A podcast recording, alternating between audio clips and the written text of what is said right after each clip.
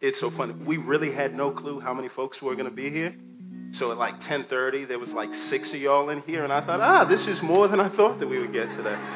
So yeah, uh, but really, I mean, there's no other place that we would rather uh, be than to be here with y'all, our family, worshiping our Savior. So pray with me, um, and we'll dive into God's Word. Let's pray.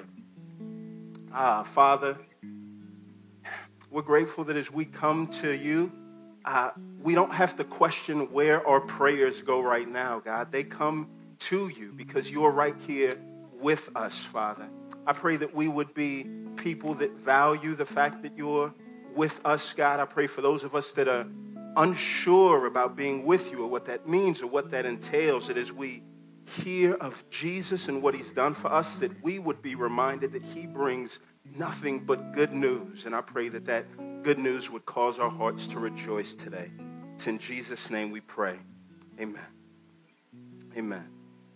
Uh, you can turn, if you would, to Matthew chapter 1. Matthew chapter 1. Uh, one of the best pieces of advice that I've gotten in my life is from a mentor of mine who told me, John, um, the sweetest word in any language is somebody's first name.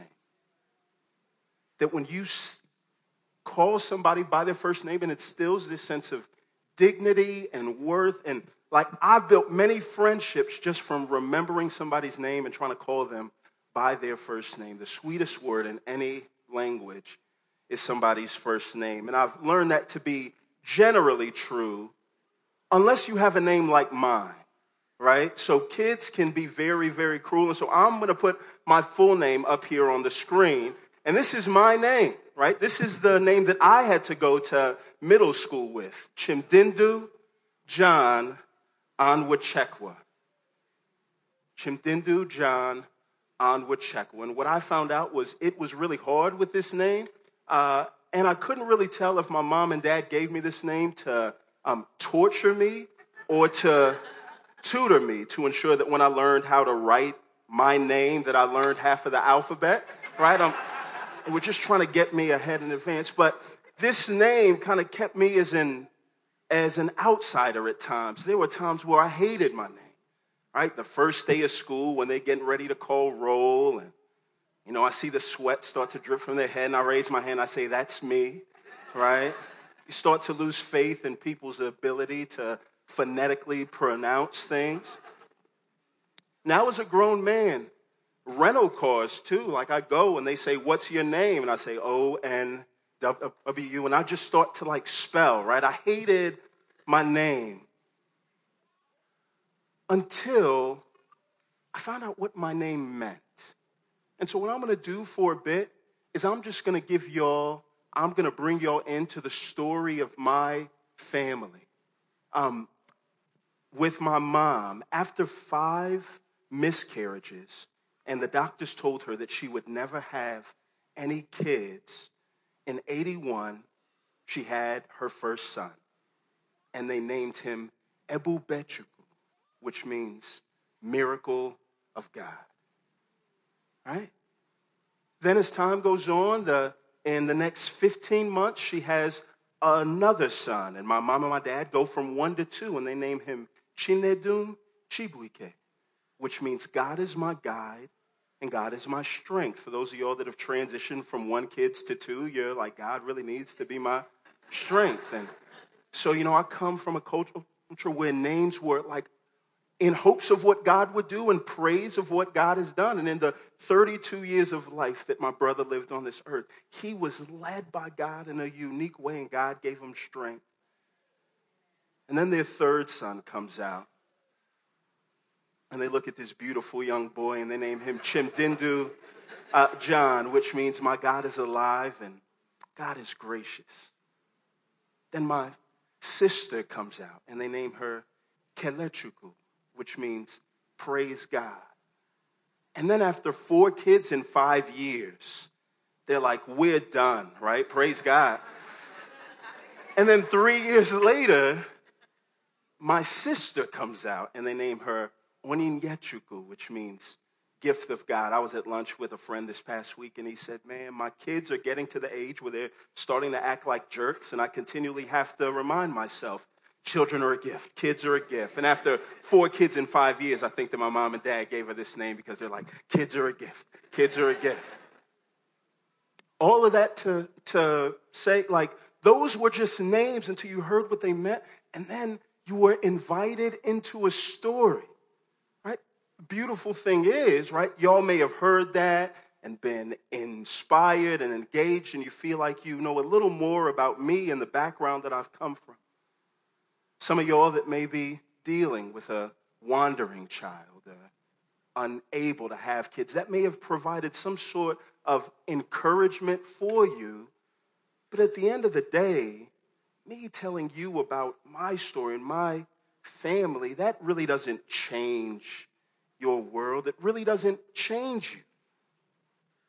It's good insight, it's fun, it makes for a good time for us to talk, but it lacks something that can really change our worlds as a whole. And so in Matthew 1, I want to spend our time and I want to invite you into a story. And we're going to talk about one name that actually does change everything. And by knowing what this name means and embracing what's in, in this name, it really has the potential to change everything about you. So, if you would, Matthew chapter 1, we're going to start in verse 18. I'm not going to read the whole thing, but what takes place is this. After a genealogy, right, all of these names that are very hard to pronounce, we're introduced to Joseph and Mary. And so just pause with me for a bit as I humanize this story. Joseph gets to a point where he sees Mary's getting ready to have a kid, and he knows that that kid's not his. And so what he says is, man, I'm going to divorce her quietly to protect her reputation. I'm going to do it quickly to protect mine. But he's going to do it certainly. And so, listen, the Christmas story is not this story that just comes in the heels of good times. Like, if you really think about what goes on, these are two people that are getting ready to get married, that are getting ready to start a future, that are preparing for a life together. And as a result of what goes on, they, there's this pending broken engagement. And what comes with a broken engagement? Heartache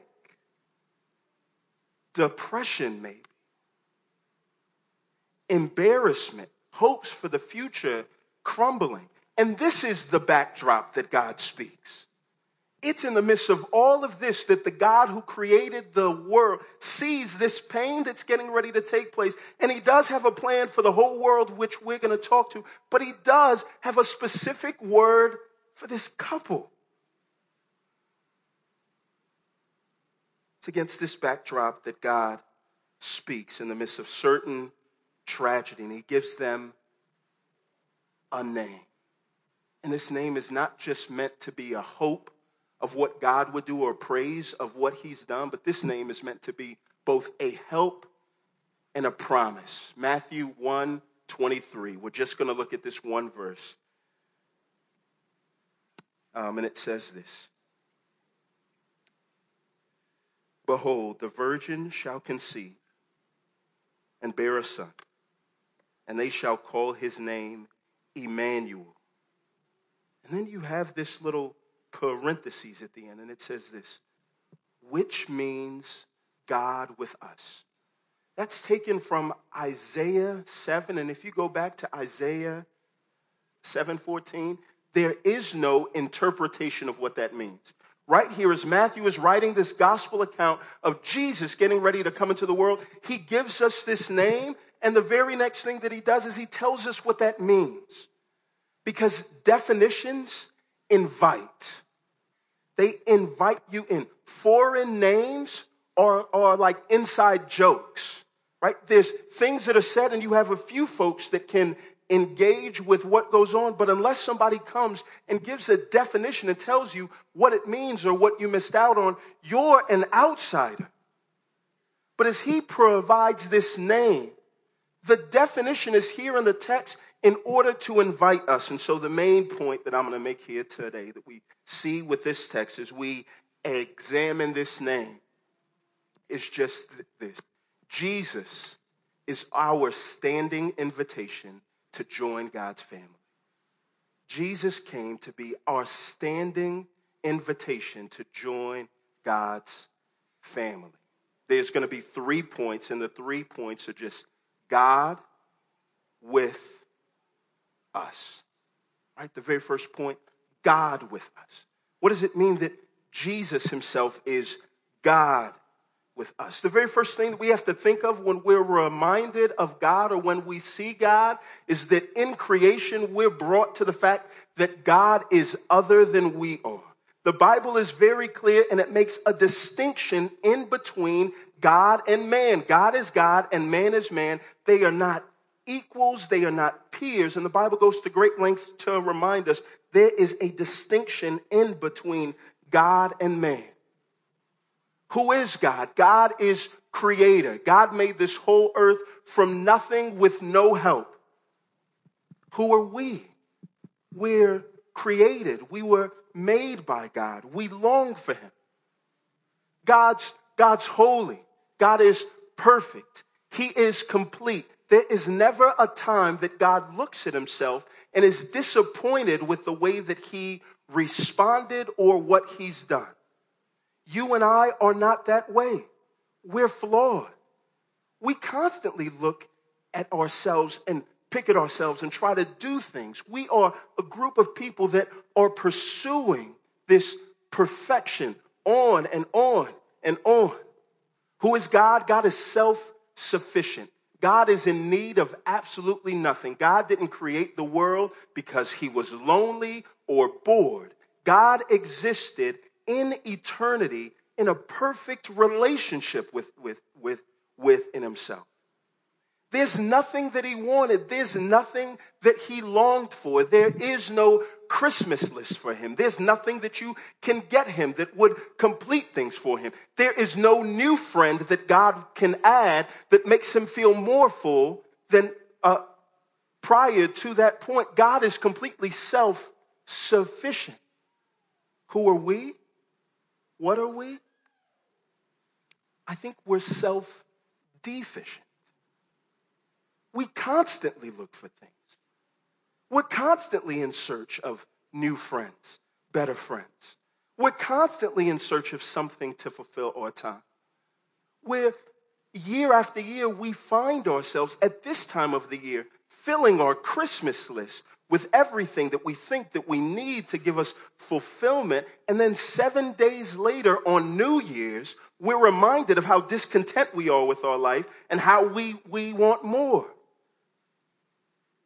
Who is God? God is limitless. He's everywhere at all times. There's nobody that can stab him in the back because he's always facing forward. God is omnipotent. He is all powerful, which means this He's not scared of anything. He never makes a decision based on fear.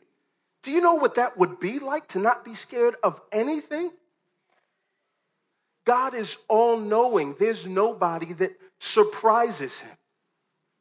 There's no new information or knowledge that he wants. Who are we? We're in one place at one time. And we constantly fear missing out on something. Who are we? We're not all powerful, we're weak. We're driven at times by fear. Who are we? We're not all knowing. We're uninformed. We're misinformed, constantly trying to sift our way to truth. And I say all of that to say this God is absolutely settled secure in who he is. Man, we're always searching. Everybody is searching for something. And so here's what I want you to see this starts off with God, this good news that God is with us. It helps us see this that as people, we, we, and everybody that you know is not searching for something. Everybody's searching for someone. Because all of the things that we want find their root in God Himself. So it's not that we want things, it's that we want God. We're not searching trying to acquire something, we're searching so that we can have access to someone. When you got up this morning and you wanted to know the weather, do you know what you didn't do?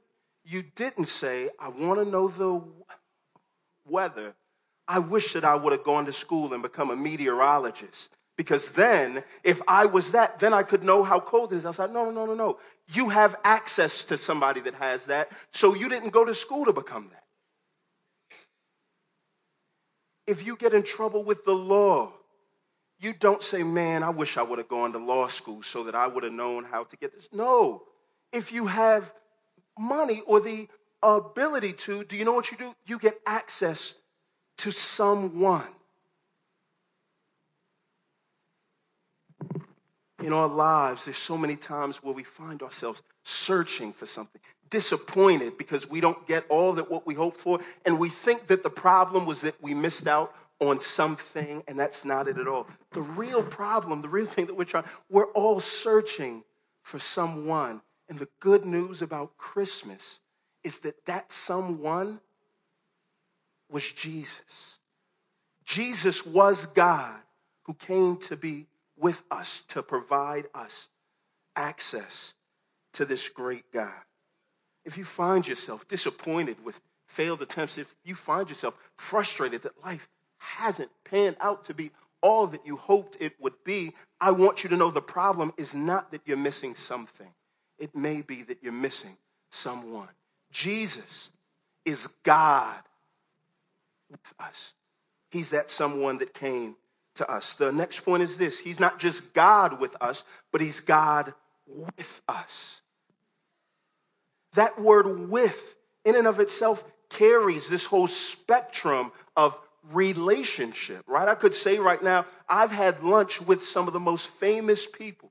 I've had lunch with Maya Moore, with Shaq, with Ernie Johnson, with Andre 3000, with Carl Thomas at a California pizza, kitchen here, with, and on and on and on. And I could impress you with all the folks that I ate with until I tell you, well, I feel like I ate with them, but they may not have felt the same way. Um, we were actually just all in the same room, and I count that as, as with. But they would say, no, no, no, no, no. With, with is more than just presence. With is about friendship. And here's the beauty of Christmas and what we rejoice in day in and day out is that this great God, Jesus, is referred to as Emmanuel, God with us. And do you know what that does? That flies in the face of the story of your life and my life. And in the test, it, it flies in the face of the testimony of the Bible thus far. Do you know what the testimony of the Bible thus far is? It's man pursuing fulfillment, and it's man without God, and it's man against God. Think of it in, in your own life right now. How many times in this, just this past year, have you found yourself in a place where you've ignored the advances of God to do something as basic to relationship and Christianity as to pray. I'm, I'm, I'm not saying how many times have you failed to do the right thing or did wrong. How many times have you failed and ignored the advancements of God to pray? What was it that kept you from prayer? Nothing more than the preference of our hearts for something else feeling like that there was something other than relationship with God that I need at this time to fulfill me. A testimony of our own lives is that we don't see God for who he is, and therefore we don't come to him. And you may be here in the room and say, Well, that's not me. I always pray when I hear the advances of God. My life is one where I constantly invite God in, and I want to let you know, even if that is you, there is a problem. The testimony of the Bible is that even when people invite God in, because God is holy and perfect and we are not, do you know what you're inviting? Judgment. Moses in Exodus 33 says, God, I want to see you. I want to be face to face with you. And what God says is this no, no, no. Listen, no man can look me face to face and live. Uh, when my wife and I moved to the West End about a year ago, we just moved into our house. We had been there about three days. And it's like 1 a.m., and we hear some, somebody banging on our front door, banging really, really hard. So we go and we look out, and it's cops. Right? It's these two cops just banging on our front door. They're saying, We got a warrant. I look to Sean, I'm like, Sean, you got warrants? She's like, Nah, you? And I'm like, Nah, I don't have any warrants. No, I don't think I have any. And so they're like, We have a, a, war, war, a warrant for Amy something. And I'm like, she's not in here. I look at Sean and she's like, there better not be no Amy in here. I'm like, Chandra, there's not chill. You need to, it's me and you against them. So we unlock the door and we invite them in and say, hey, y'all can come and search. Right? And so they come into the house and they they uh, unlock our back door, and there's this big six five dude standing in the back of the house. Yeah, crazy right? They had it all planned out in case somebody tried to run. So they, they come in and, and look, I was okay to invite them in because I knew that there wasn't anybody hiding. I didn't have anything to regret. So, of course, I could invite folks in whose job is to get justice. The testimony of the Bible and our own lives is that on the inside, you and I know that we're not okay. We know that we've done things that are wrong. We know that we've constantly chosen the wrong thing. So for us to invite a holy God to come in and to inspect, we're inviting judgment.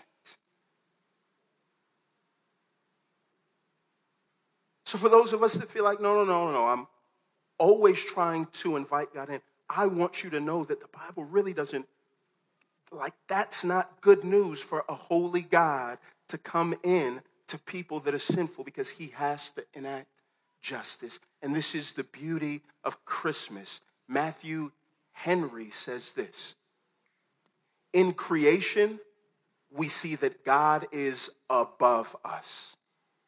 In the law, we see that God is against us. But in the gospel, in the person of Jesus, we see that God is with us. That Jesus came and he was born and he lived this life so that he could be with us in the sense that he's by our side. The life that he lived, regardless of where you come from, there's something in the life of Jesus for you to look at and to say, He's with me in that. Jesus is with us in our sorrows. Jesus knows what it's like to be misunderstood by family as a result of trying to obey the will of God.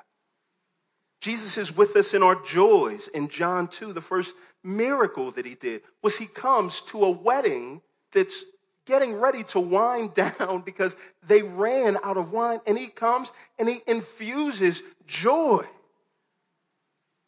Jesus is with us in our sadness. He knows what it's like to cry at the funeral of a best friend. He knows what it's like to be driven to a, a, depression of sorts after hearing about the unjust death of his older cousin by the government. Jesus is with us and by our side. He knows what it is to be homeless, to have to depend on the kindness of people for food and drink. Jesus is with us. He knows what it is to be lonely, to spend his life, and the 12 closest people to him misunderstand him. And they don't really get him until after he's gone. Jesus knows what it is to be betrayed by somebody that he spent three, three years with, day in and day out, for that to be the one that turns him over to his death. You find yourself here. Maybe the product of unfaithfulness by a spouse, divorce, abandoned by family and loved ones. Jesus knows what that's like. He's with us in all of those deaths. Tim Keller said, Jesus even knows, and he's with all of those in the room that right now you feel abandoned by God. That you feel like you pray and God doesn't hear you and he wants nothing to do with you. That on the cross, Jesus felt that very much so. He knows what it's like to pray and to ask God if there's another way out and for God to say no. For anybody that feels alone or by themselves or he won't get me, Jesus is with us. This is why the Bible can call him a wonderful counselor. I remember through 2015 and the start of this year when I felt myself just in the lulls of depression, I went to a counselor. And the counselor started off his time and he told me how he was a pastor of a church in the 80s. And his wife left him for a guy that was in the church. The church folded and crumbled. And he found himself at just this low place. And he talked about how God brought him up out of that low place. And so as I sat and I talked with this guy face to face, I looked in the eyes of a pastor who I felt like, you know what it's like to be a pastor and the unique struggles that are there. So you can counsel me in a way that folks can't. Jesus is God, but He's God with us. Wherever you are, He's been there to a greater degree. He's not just with us in that He stands by our side, but He's with us as both our shield and shelter. He's with us in the way that a bulletproof vest is with a cop that gets shot at. He's with us in the way that a parent is with their child, shielding them from danger. Maybe you found yourselves here today and you feel like that you've run from God. That this past year for you has been one where you felt like a runaway. That you just try to get as far from God as you could. The beauty of the gospel is that God runs after runaways. And it's better news than that. Because if somebody just runs after a runaway, then once they get them, they still got to go to all these great lengths and to bring them home. But what if you ran from home? You ran from paradise, journeyed thousands of miles into these slums, only to get to the slums and to find out that your parents sold their house where they were and bought a house in those slums so that for you to come home, you don't have to go back as far as you came. All you have to do is walk in the front door that's right there. That's the gospel. That's why John 1 says Jesus Christ came in the flesh and he dwelt, or that word is, and he tabernacled with us. The tabernacle in Exodus was the portable home of God. It was the place that wherever the people of God went and they stopped, they'd set up shop there. This is what Jesus did. He came and he set up shop so that you and I don't have to think that in order to be a part of his family, we have to make up for lost time. We don't have to make up for lost time. We just have to walk into the front door that's there. Jesus is not just God with us, but he's God with us. Lastly, Jesus is God with us. Here's the thing about that word us that word us is the most inclusive word in any language. As soon as you use that word us, it takes you from being an outsider to an insider. And the beauty of him saying, no, no, no, Jesus is our Immanuel, he's God with us, is that this is good for anyone. Anyone in the sense of uh, you look at the genealogies, and what you find out is that Jesus' ancestry is littered with people that were failures. Jacob was a trickster. David lived a life of a soap opera villain at times.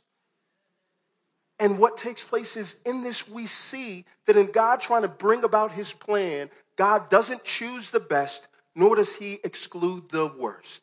And if he does that in Jesus' ancestry, he's going to be consistent in anybody that would be one of Jesus' descendants. If your life is in shambles or you feel like it's a train wreck and you're searching for something, I want you to know you're searching for someone that someone is no longer against you because of what Jesus did, not just in his life, but in his death on the cross to take that bullet of God's wrath from you so that now you can use that word that God, in fact, is with us. And when you say that us, you're included. That word us is an invitation.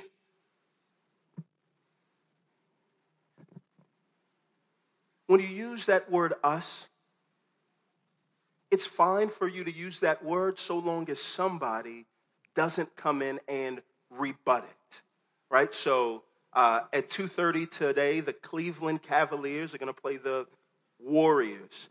Pastor Richard tends to refer to the Cleveland Cavs as us. And what I say is, Richard, have you ever even been to Cleveland? No, I haven't. Were you a fan of them five years ago? No, I wasn't. Well, Richard, you can't use us. And so what I do, he tries to get inside, but I say, no, no, no, no, no, that's not for you. Come back out with the rest of us.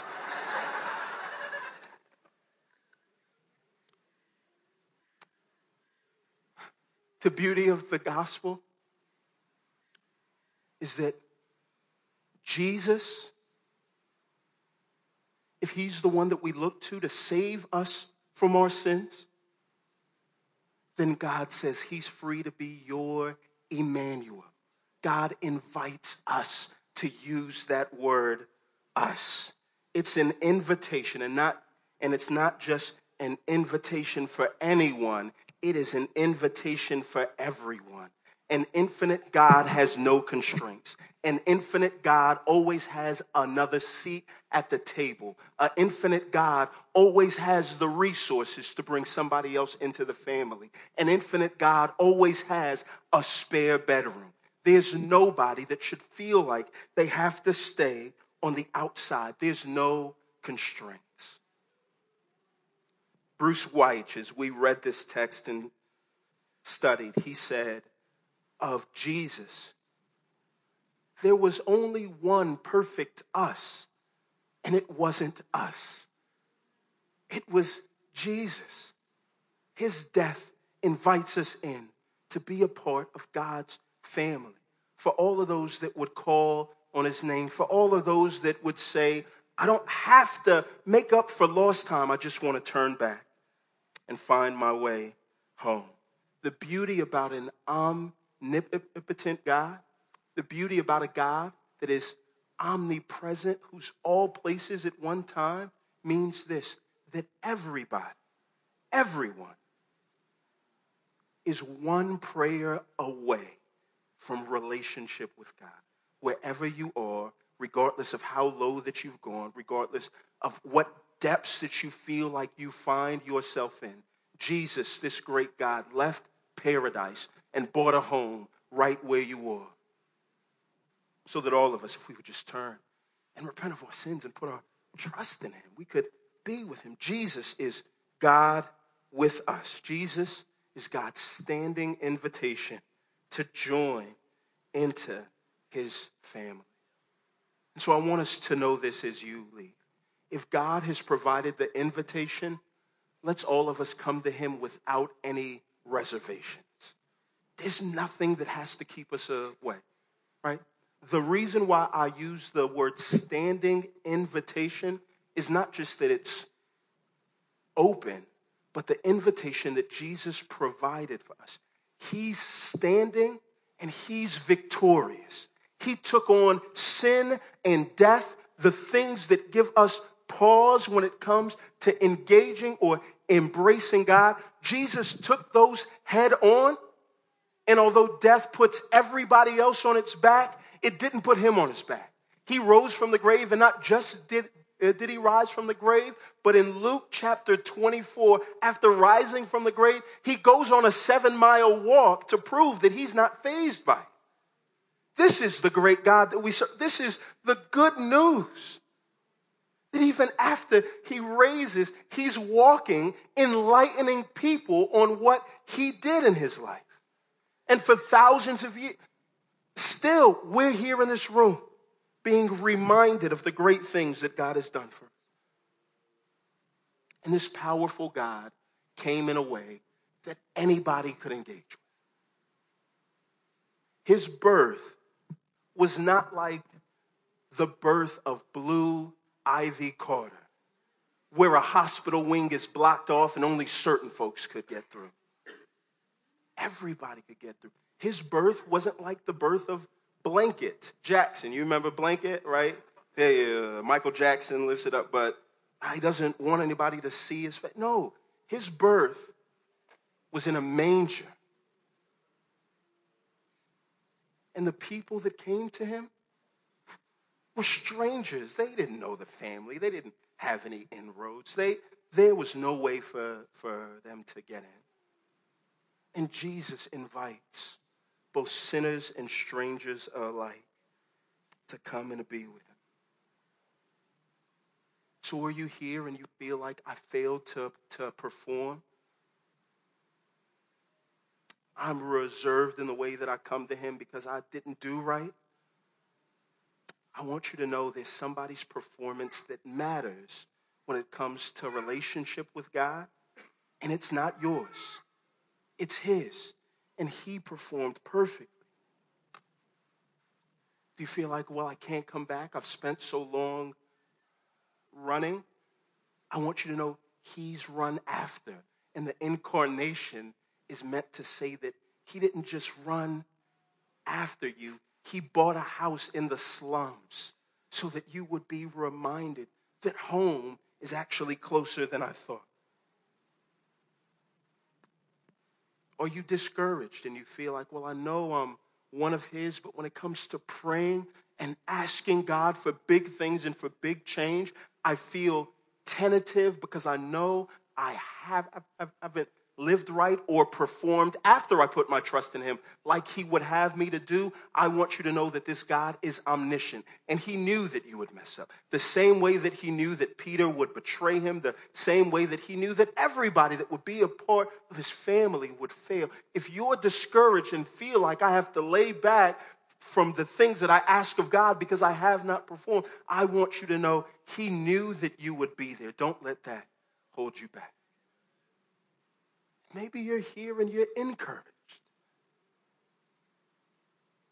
And what I don't want you to do is to let the invitation into family stop with you as if that is the source of your joy, just that I'm brought in. In 1 John 1 3 and 4, John, John says this That which we have seen and heard, we also proclaim to you, so that you may have fellowship with us. And indeed, our fellowship is with the Father and with his Son, Jesus Christ. And look at where his joy lies. And these things we write to you so that our joy may be complete. There's a unique joy that comes from extending the invitation into family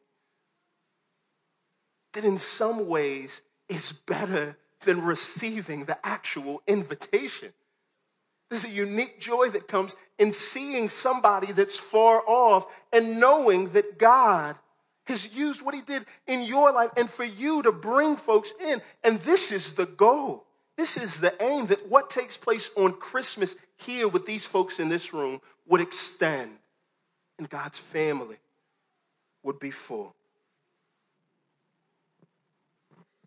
And all of us are invited to be a part of that by realizing that the sweetest word in any language is not your first name, it's His.